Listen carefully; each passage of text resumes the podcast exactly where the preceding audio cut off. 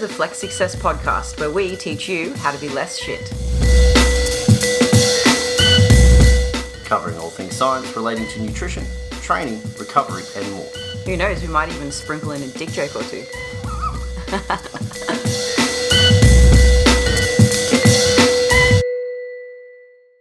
Hey everyone, this is a really exciting episode because it is the first episode of 2022 and also the first episode since our big trip has started. Although we're kind of going back in time. I was going to say, is it Back to the Future? I've never really understood that movie, Back to the Future. Yes, it doesn't quite make sense. It's like I'm 60% of the time I'm right every time. Anyways, so for those that watch on YouTube or have listened to previous episodes, you've heard us talk about our big trip where we're going to live out of a suitcase, move to Europe, choose a new country every 3 to 6 months. And it has begun. Well, actually, right now we're sitting in Dean's family home in your brother's old spare bedroom. Yeah, my brother's old bedroom. About 2 days before New Year's Eve, before we fly out to Europe, but this will be released January 3, so kind of talking in the future. Sweet makeshift setup. We've got a laptop on top of a protein tub with an iPhone for lighting today. Look, there was a lot of shoes and bunny rabbit ears in the shadows. There was a lot of things that I needed to pack with us, and there was just no room for our regular like lighting setup and stuff like that. So yeah, iPhone light it is. It's onto the to-do list. But yeah. Welcome to the new year, everyone. I hope you got absolutely rowdy, but not too rowdy. Not too rowdy. And you didn't fall off the rails. Rowdy enough, you know, on the spectrum of grandpa to who's the rowdiest person you know, Dean? There's got to be some rowdy sports players. I was trying to think of that young fella who had that party with the green. Oh, hair. And he had bright yellow. Corey with the yellow sunnies. On a scale of grandpa to Corey, I hope you were just somewhere in the middle. Corey Worthington? Oh, that sounds familiar. I don't know. Sounds familiar. Anyways, we today are here to talk to you about ways that you can stop starting again. Because if you begin your journey, whether it's to build muscle or get lean and you're successful, and then you're successful at maintaining it, you don't have to keep starting again because you did it. You did it once and that's all it takes. And we thought this would be an appropriate topic to pick on the first podcast of the year because typically everyone's reassessing their goals and they're feeling really motivated and they, you know, set some targets. But we know because we've set New Year's goals a few times now that we just keep starting again. So today we wanted to talk about that, help you break the cycle of starting again. Now there's an asterisk on this too. Yes, Dean. Which we're actually going to highlight throughout the conversation. What is the asterisk? Sometimes you need to start again because the goals you may have on the spectrum of extremity are high.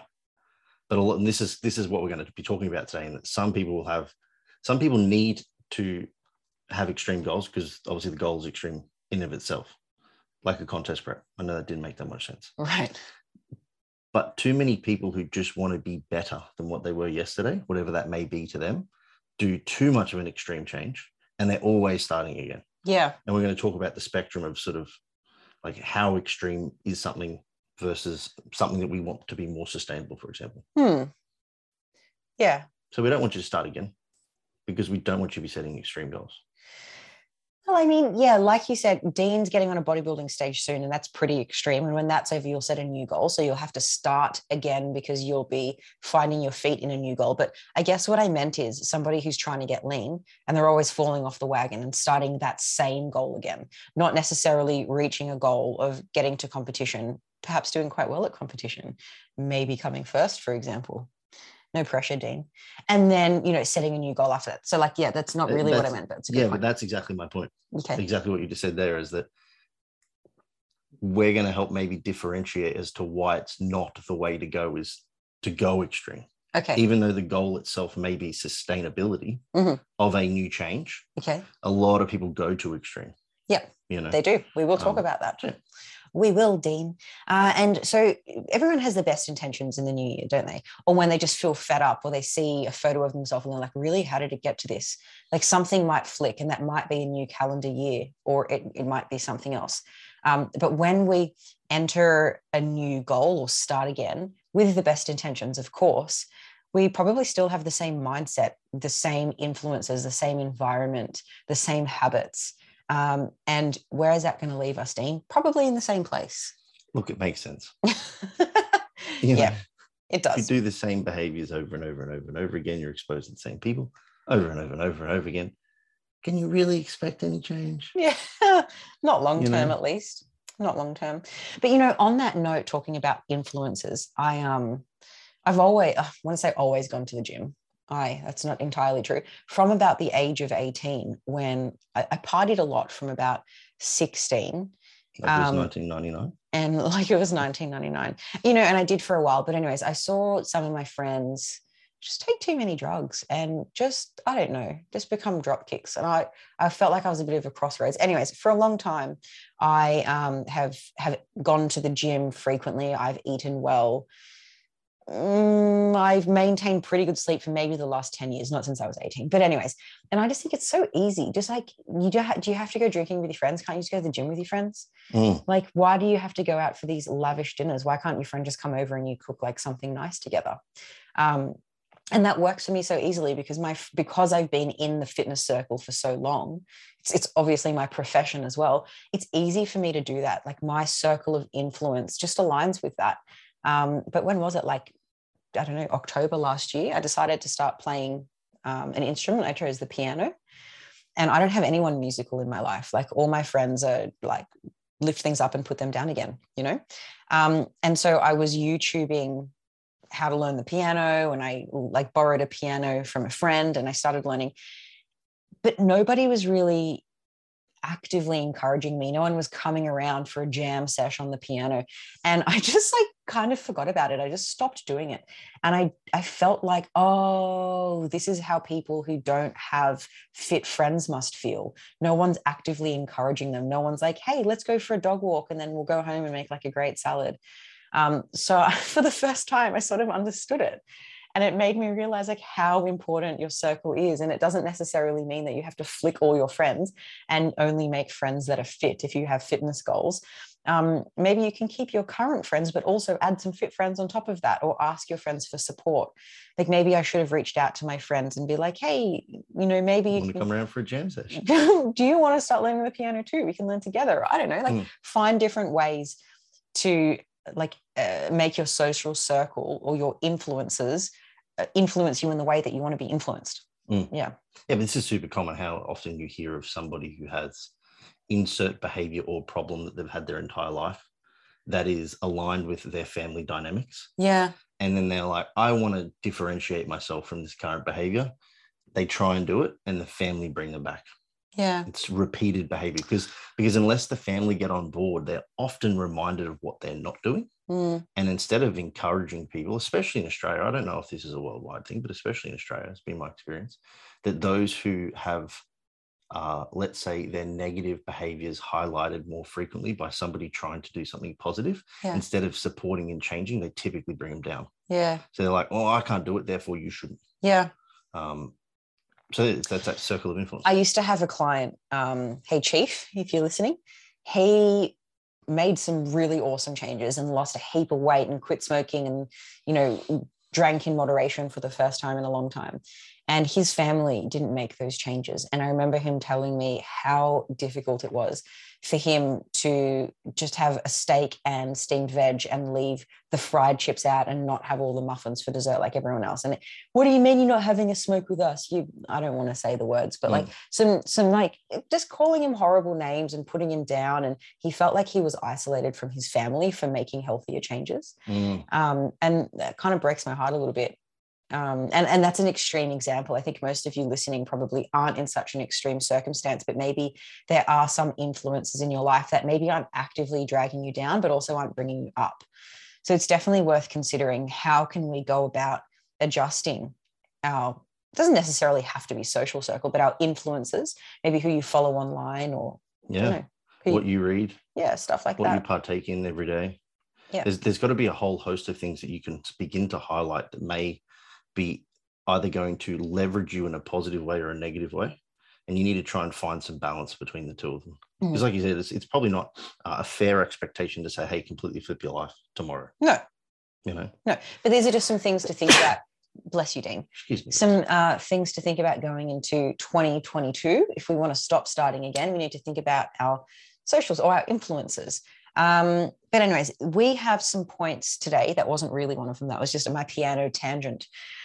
I wanted to ask you, Dean, one of the ways people seem to go wrong is relying on motivation as a fuel, right? So I think that motivation can start the engine, but it's not the fuel that keeps you going.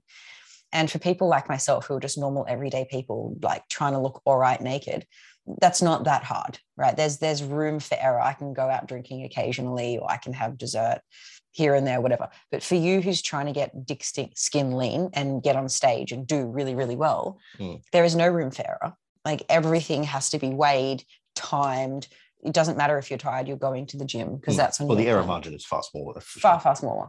You obviously can't rely on motivation, because you don't feel motivated for a 24-week prep, especially towards the end when you're so lethargic. Well, I imagine that's the case. Mm-hmm. So if you're not relying on motivation, because successful people do not rely on motivation, what do you rely on? I would say I have an inherent, I want to say inherent dedication, but I think that's just my dedication to the goal at hand, that is to the task at hand. And to, in order to achieve the task, I am very good at just breaking that down systematically into, these are the things that I need to do on a daily basis, tick off those daily things. If I do that every day for at least the large majority of the time, if not all the time, then the result will come. And that's just something I've probably built on ever since I played sport as a kid, because there was always none of my goals in life have ever been something that is acute and short and very quick to get. They've always been very elongated goals, you know, like playing soccer from the age of 4 to, hey, I want to do this professionally, that was going to be possible at the age of 16. So we're talking about a 12-year goal as a kid. Yeah. You know? And if I was like to only think, I want that goal tomorrow, and, you know, very goal-driven as opposed to that whole process-driven, which we've spoken about on this podcast before, I'd always miss things, because you'd be like, oh, I'm not there yet. But instead what it was like, okay, here's the goal, here's the process, tick off the processes. And I've just sort of relied on being extremely dedicated. The other thing too is I think there's a recognition that motivation is transient. And like you said, it's going to come and go and ebbs and flows. Sometimes you're going to be hyper-motivated to do things that you don't want to do, like train very hard when you're fatigued. Or eat a salad when you want a pizza. Yeah, but other times you're not going to be motivated to do that, so you just have to do it. As to why or how, I think like you, I have a very good circle of influence in that the people that I associate typically just do the things. And I also think I have a high self-worth that is reliant upon me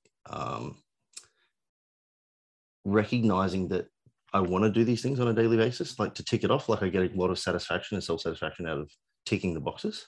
And the other one is that my values align with being and having an athlete mindset.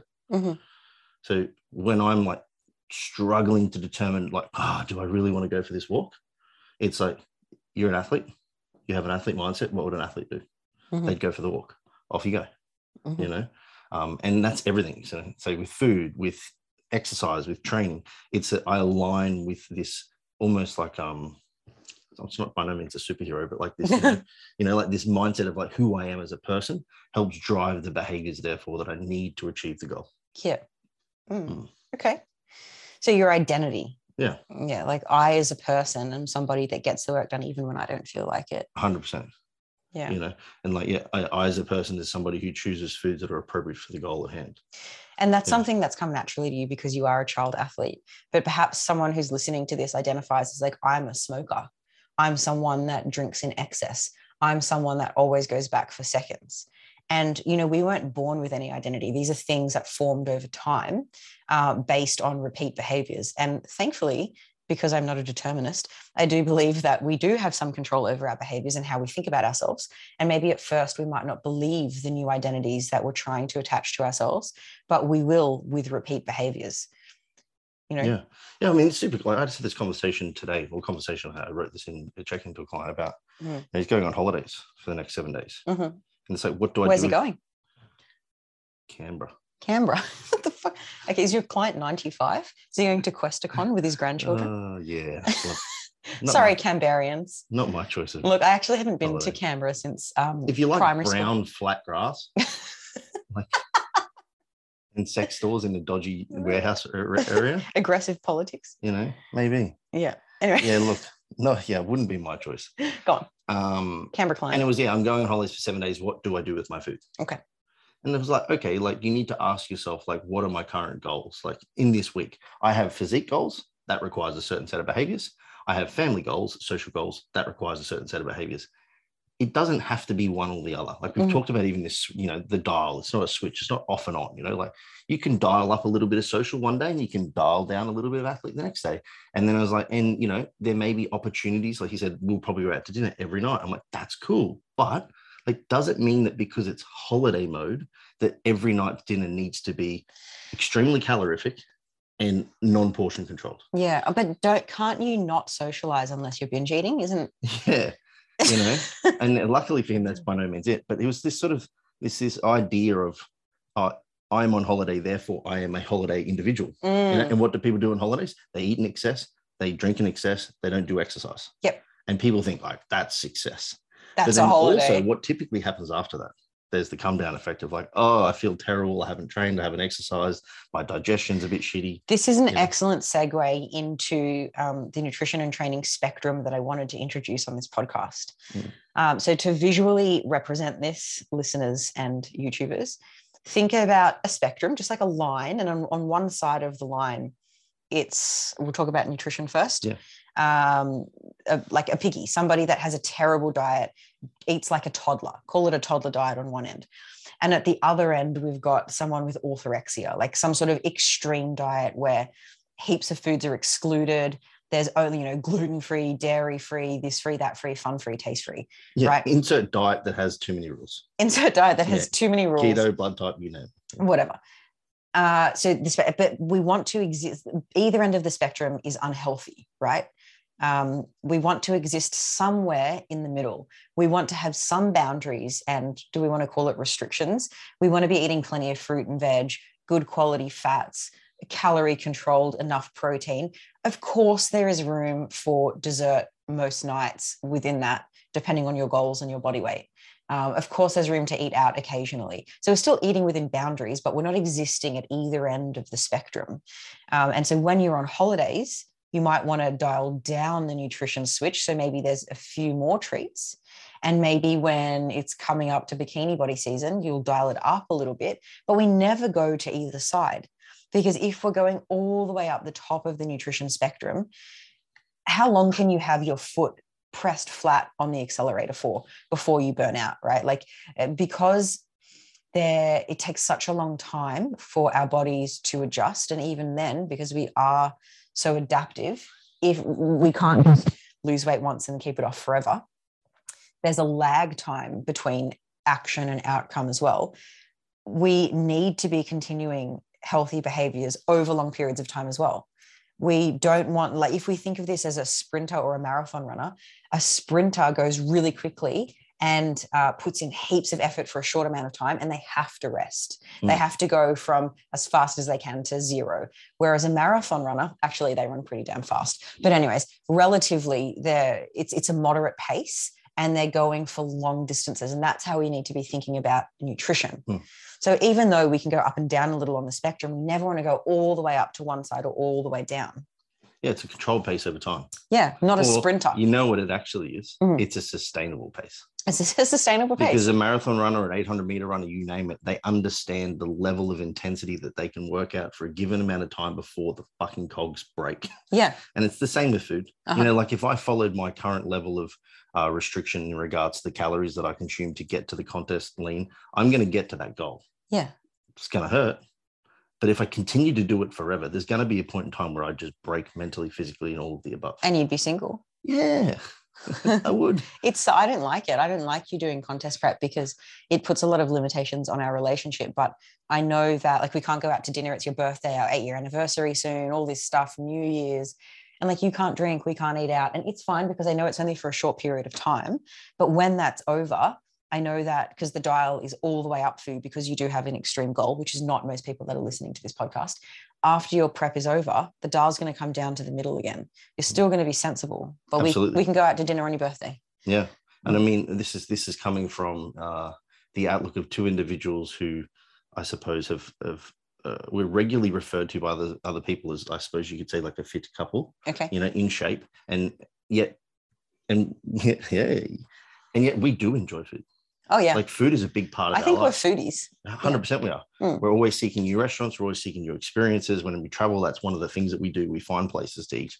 And yet it's a really good representation of the fact that you can have a little bit of your cake and eat it too. You just can't have, you can have a slice, you know, once a week. Not the whole entire cake. Not a cake every day. You can have a slice of cake and eat it too. Mm, exactly, yeah. You can't have the whole entire cake. You can't bake that motherfucker and smash it. Yeah. Anyway, so the point that we're trying to make here is when people, you know, are starting the new year or setting new goals and they have the best intentions and they feel really motivated, it's seductive to try and dial all the way up and take extreme measures with nutrition, because we all know that results can come faster, but they also often don't last long because you can't maintain that for very long. Mm. So although it's tempting, we're just encouraging you to try something more sustainable. Maybe just eat a bit more veg and a bit less shit and do that for a few weeks and you'll see some pretty great results and you'll be able to maintain that.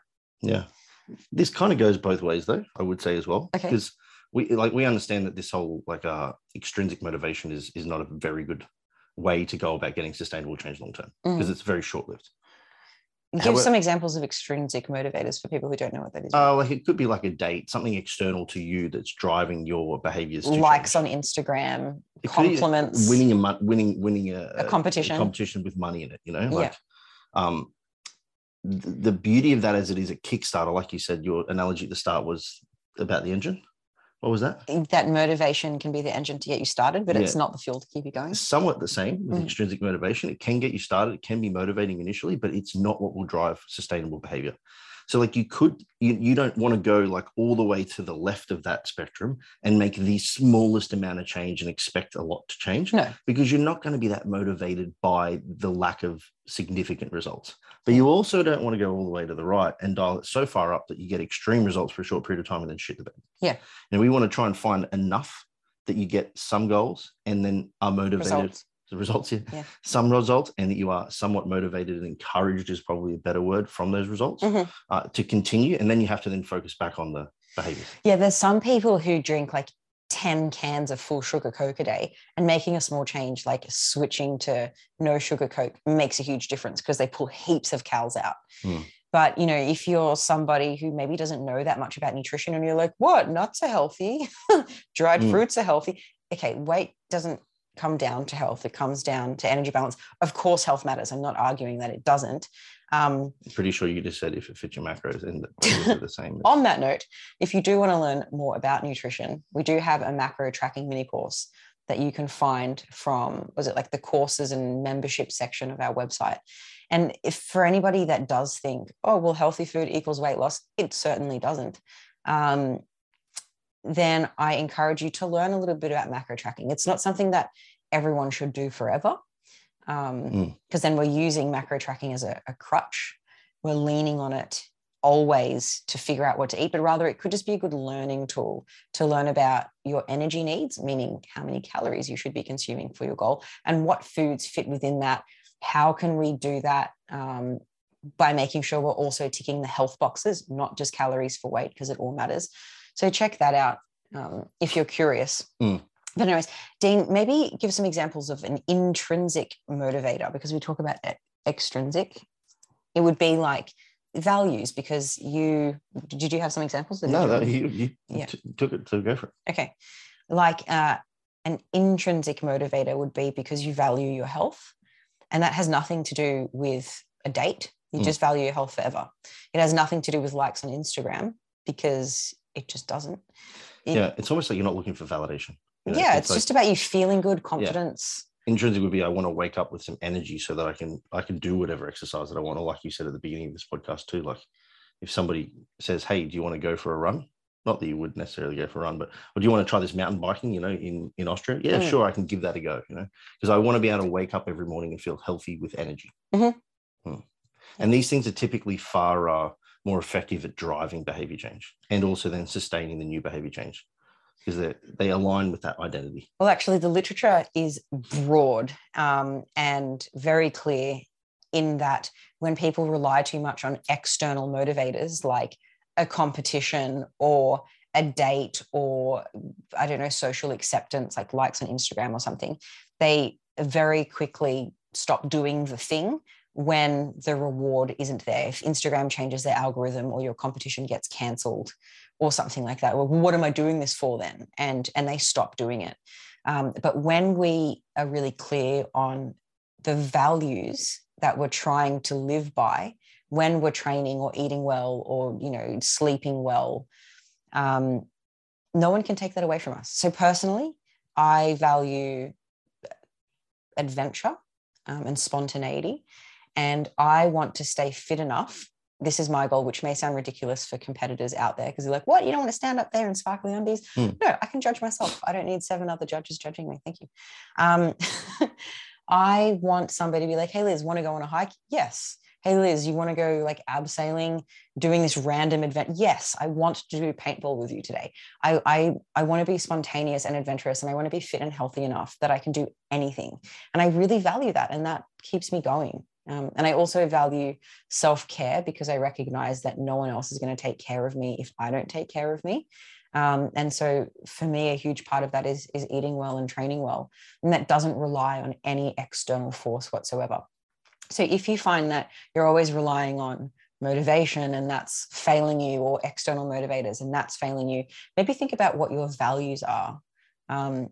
If you're not sure, you can just Google, like, what are personal values? And the whole list will come up, and you might want to choose, I don't know, 3, 4, just get clear. And then potentially some affirmations or something like that on a daily basis to remind you of those. Yeah. I'm a healthy person, and a healthy person would insert behavior here. Yep. And similarly, if you're at a crossroad of, oh, I really want this, you could revert back to that. Like a donut or something. Yeah. Like you might reframe, you know, like from, oh, that donut's super delicious to, like you said, healthy people find donuts delicious, but they don't always eat them. Yeah. Yeah. And the more times you do this, the more frequently, just like the bad habits, the good habits become easier and easier and easier to maintain without thought. Well, yeah. Yeah. Like I remember, like, when I would eat far more freely. I got lucky because I exercised a lot as a kid. That didn't impact me, right? I needed the energy.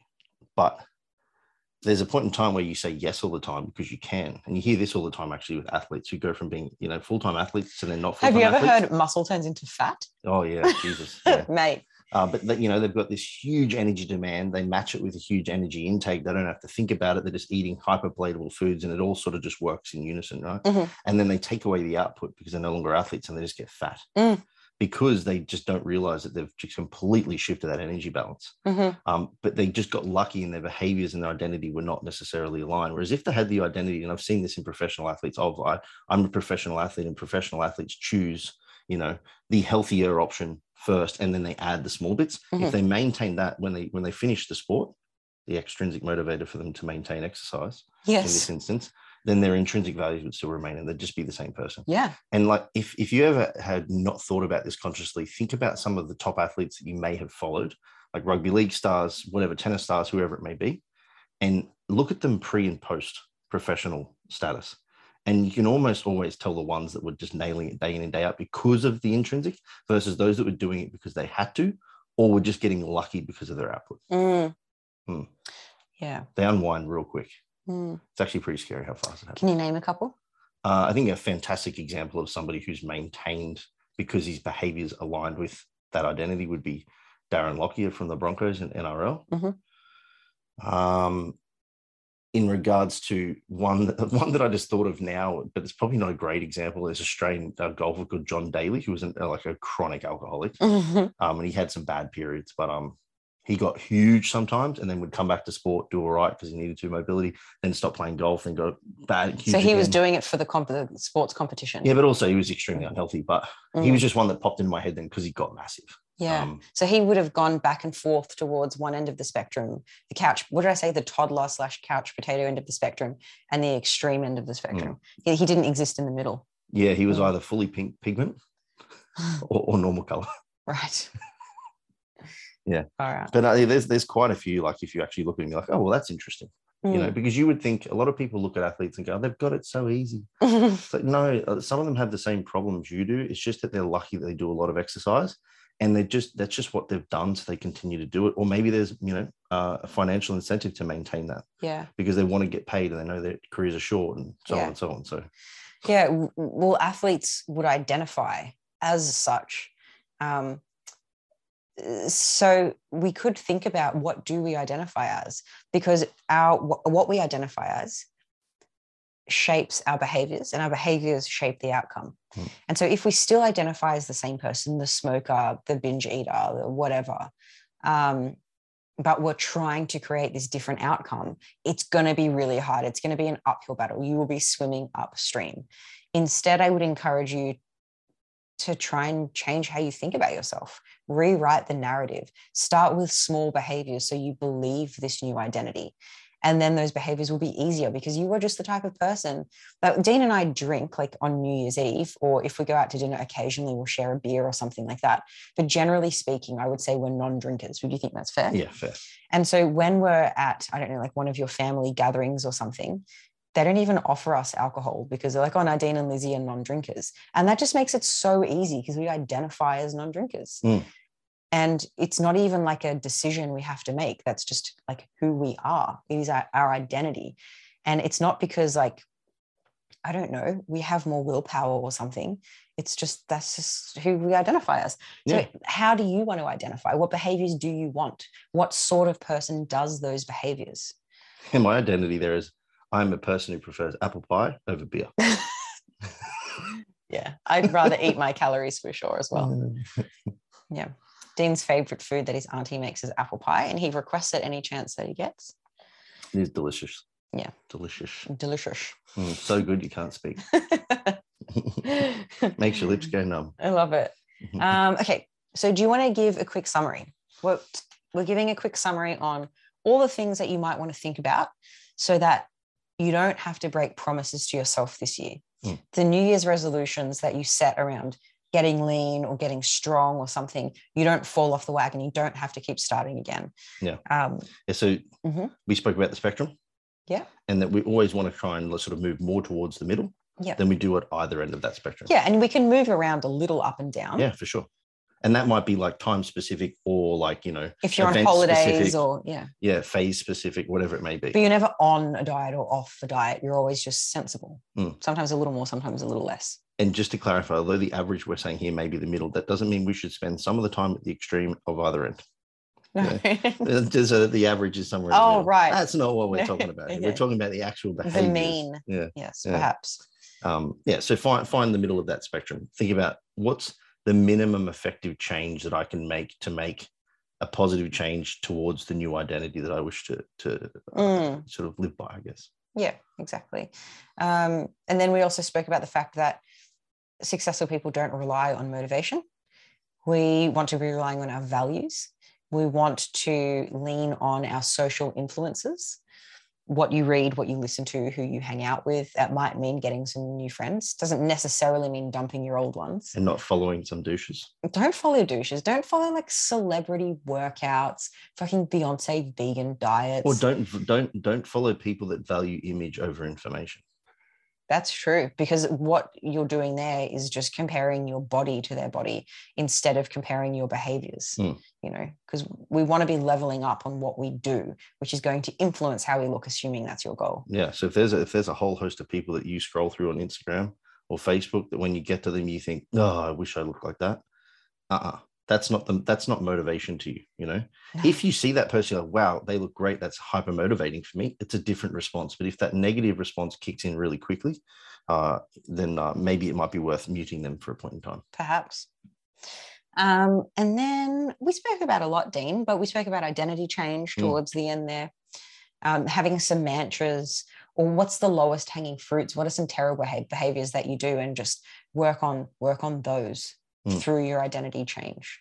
Yeah, I honestly think the identity concept is massive for most people, because most people who do go on a journey of weight loss, for example, are that they're like, oh, I've always been fat my whole life, or I've always been lazy, or I've always had injuries. You know, their thought processes go to the I was or I am instead of like who they want to be. Yeah. It can be like, I used to be an alcoholic. Yeah. But now I'm a person who chooses water over. Yeah. I believe that's why in the medical industry, is that what I say? We don't say that person is obese. That person is a flu. We say that person has obesity, right? That person has a flu, because when a person has a flu, they aren't the flu. They are obese, because we don't want to attach these identities to people. We don't be like, you are obesity, you know. Yeah, because you are obese. What behaviours will ensue? Exactly, obese behaviours. I'm an obese person. What do they do? Yeah. You know? No, I am a person that has obesity, but that can change, just like having the flu. Yeah. Imagine, geez, you're a flu, aren't you? What would that mean? Snotty, fevery, sweaty, clammy. Mm. But we talk about in the habit change and body image management section, we talk about habit change, obviously, in body image management. We also have a whole section in the Better Bodies program on mindset and motivation, better, more constructive, productive ways to think about yourself and your behaviors. We obviously have a nutrition block within the Better Bodies program as well, where we talk about really efficient and simple ways to improve nutrition to facilitate outcomes. And that doesn't mean going to extremes. So anyways, the Better Bodies program, this is January 3 that this podcast gets released. So assuming you're listening to it today or a few days after, the Better Bodies program kicks off January 10. So there's still a few days to join up. Check the link in bio on Instagram. You can go to our website and check it out there. And I hope to see you in the program, because our tagline is what, Dean, for Better Bodies? Creating sustainable transformations. None of this 8, 12-week gym challenges where you lose heaps of weight and gain it back and then the cycle continues. Yeah, we want to give you something that's applicable that you can take home, e.g. nutrition, the opportunity to determine how many calories you need and what kind of output you need and how do you train, how often should you train, maybe what exercises should you choose. Are supplements necessary? If so, which ones? How do we recover?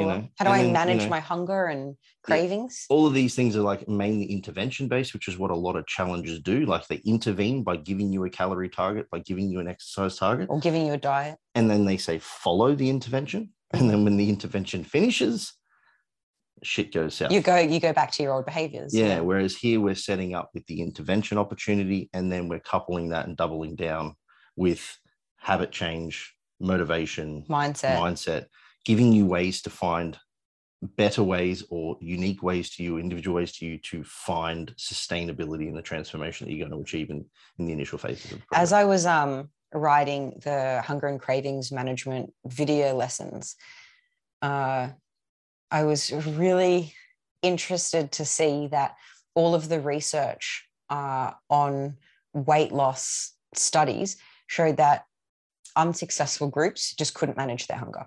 There were many differences between all of the studies, but the thread that all of them had in the successful groups is that they just didn't feel that hungry, which is why hunger management is so important, and craving, because we can crave something when we're not hungry and we can gain weight on food that we eat just from cravings as well. So we obviously go through that as well. And hunger management is such an underrated tool. And I think that just because something's simple, people think like, oh, it can't be that effective. It's like, it's just a seatbelt. Well, this little belt, my dear, has saved millions of lives. So yeah, just because it's simple doesn't mean we should ignore it. And there's so many simple tools that we can adopt. Yeah. And sometimes it's just framing it different. Hands down, the thing that I deal with the most in the contest prep realm is having people manage their perception of hunger and fatigue and all that kind of stuff. Yeah. Because the goal for them is relatively just because there is a heavily weighted extrinsic goal of a date and standing in front of people in essentially no clothes and being judged. And yeah, you need the judges. That's highly motivating not to fuck up, right? Yes. But people still do. And this is actually a testament to how shit extrinsic motivation is, to be perfectly honest. If I said to you, the person who's listening or watching to this, in 15 weeks' time, I'm going to get you to stand on stage in just a G-string and I'm going to judge you for how you look. Do your best over the next 15 weeks. For the first 5 to 10, you'll probably do exceptionally well, but there's going to be a point in time where even that level of like motivation from an extrinsic source is not significant enough to public humiliation. Yeah, to stop you from partaking in behaviors that will not align with the goal. So it just goes to show you that, like you said, it's a good way to kickstart, but it's a terrible way to sustain behaviors. Because that's not even a hypothetical. How many competitive athletes do you know that are prepping for a bodybuilding show that binge eat and miss sessions during their prep? More miss the mark than hit the mark in a bodybuilding contest. I would go as far as saying it's like as low as most. 50%. Oh yeah, you reckon? Of people that I would say would get on stage like in what we would classify as decent condition, really good quality condition. And it's like the biggest thing that I deal with most of my guys now is just talking them through, like, this is the expectation, these are the behaviors we align with, this is what the perception of hunger is versus, you know, homeostatic and hedonic, which we've talked about before and is also in the course, I think. The Better Bodies program. In the program, so, like, there's just so much that people don't realize is available to them to know. And once they get their head around all that sort of stuff, it actually becomes far easier because, again, they're aligning their identity with their actions, or their actions with their identity. Yeah. Like, Dean works with male competitive bodybuilders only.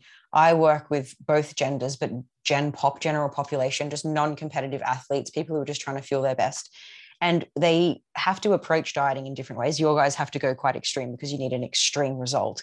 My guys and girls, not so extreme, but there's still a lot of similarities in how we need to think about things, how we need to manage our hunger, how we train, because whether someone wants to lose fat or gain muscle, we still need to train with resistance.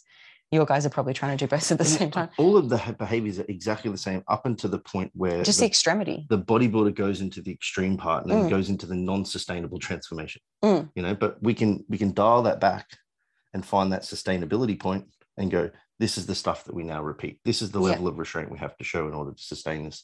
This is how much when we can let the rope out and we need to pull it back in. The bodybuilder just keeps fucking pulling the rope in. Or pulling the rope up. the noose around the neck for the last, portion of it. So, yeah. But the behaviors and the management of that and the identity and all that stuff is the same. Yeah, absolutely. Well, I really hope you guys have gotten a lot out of this episode. And if you did, you will really love our Better Bodies program. It's 12 weeks, but we're not going to kick you out after 12 weeks. If there's still video lessons you want to go over, we'll continue to add more bonus material. If you want to continue jumping on the live calls for the Better Bodies participants, you have access to all of the coaches. You can ask whatever question you want, whenever you want. Then you are welcome to stay on for longer than 12 weeks.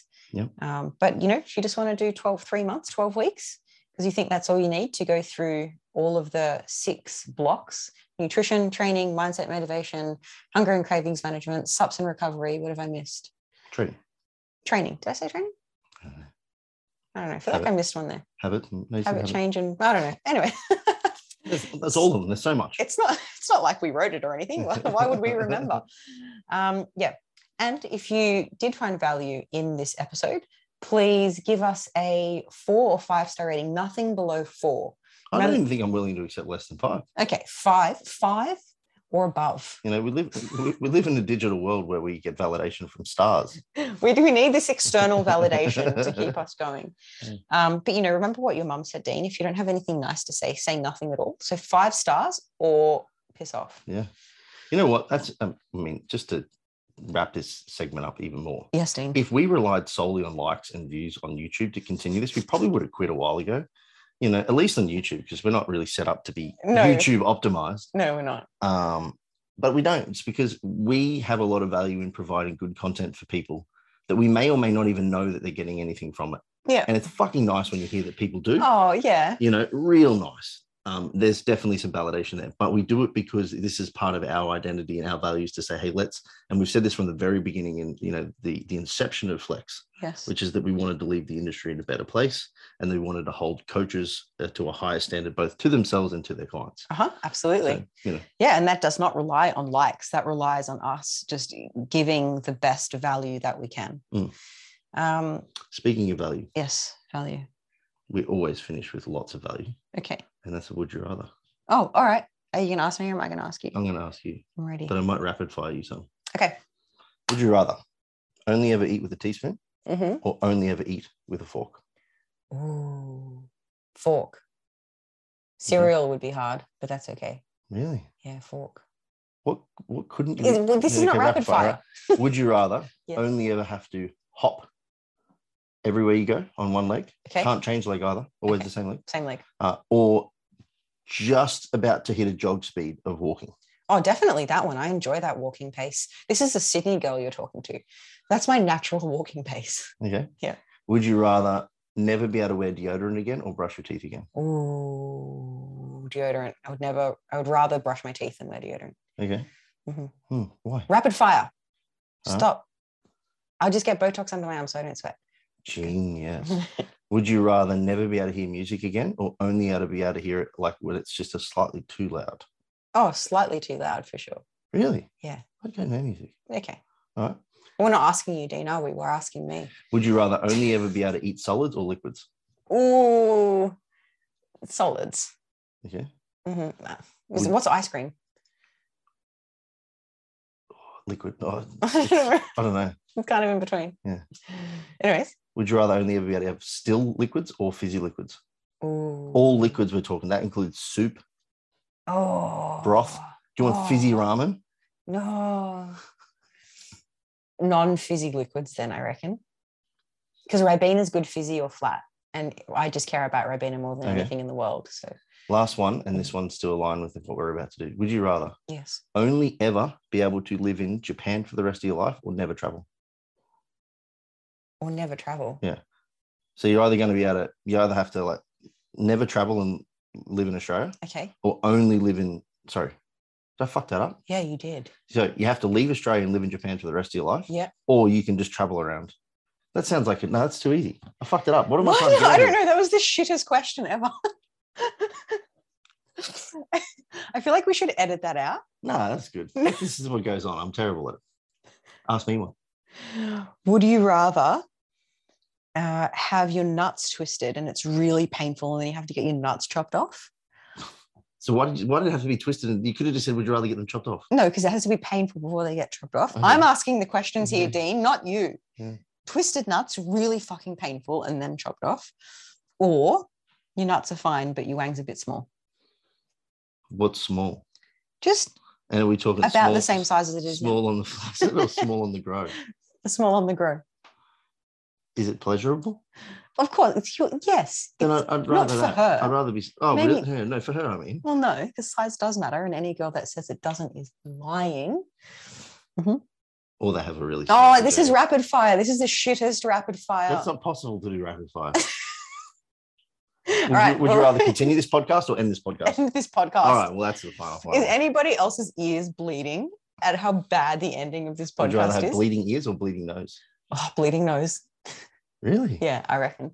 All right, guys. Arrivederci. See you on Better Bodies or the next episode or both. I think you should say goodbye to them in British. You're right. You want a cup of tea? I don't know how to say bye. The British accent. Bye.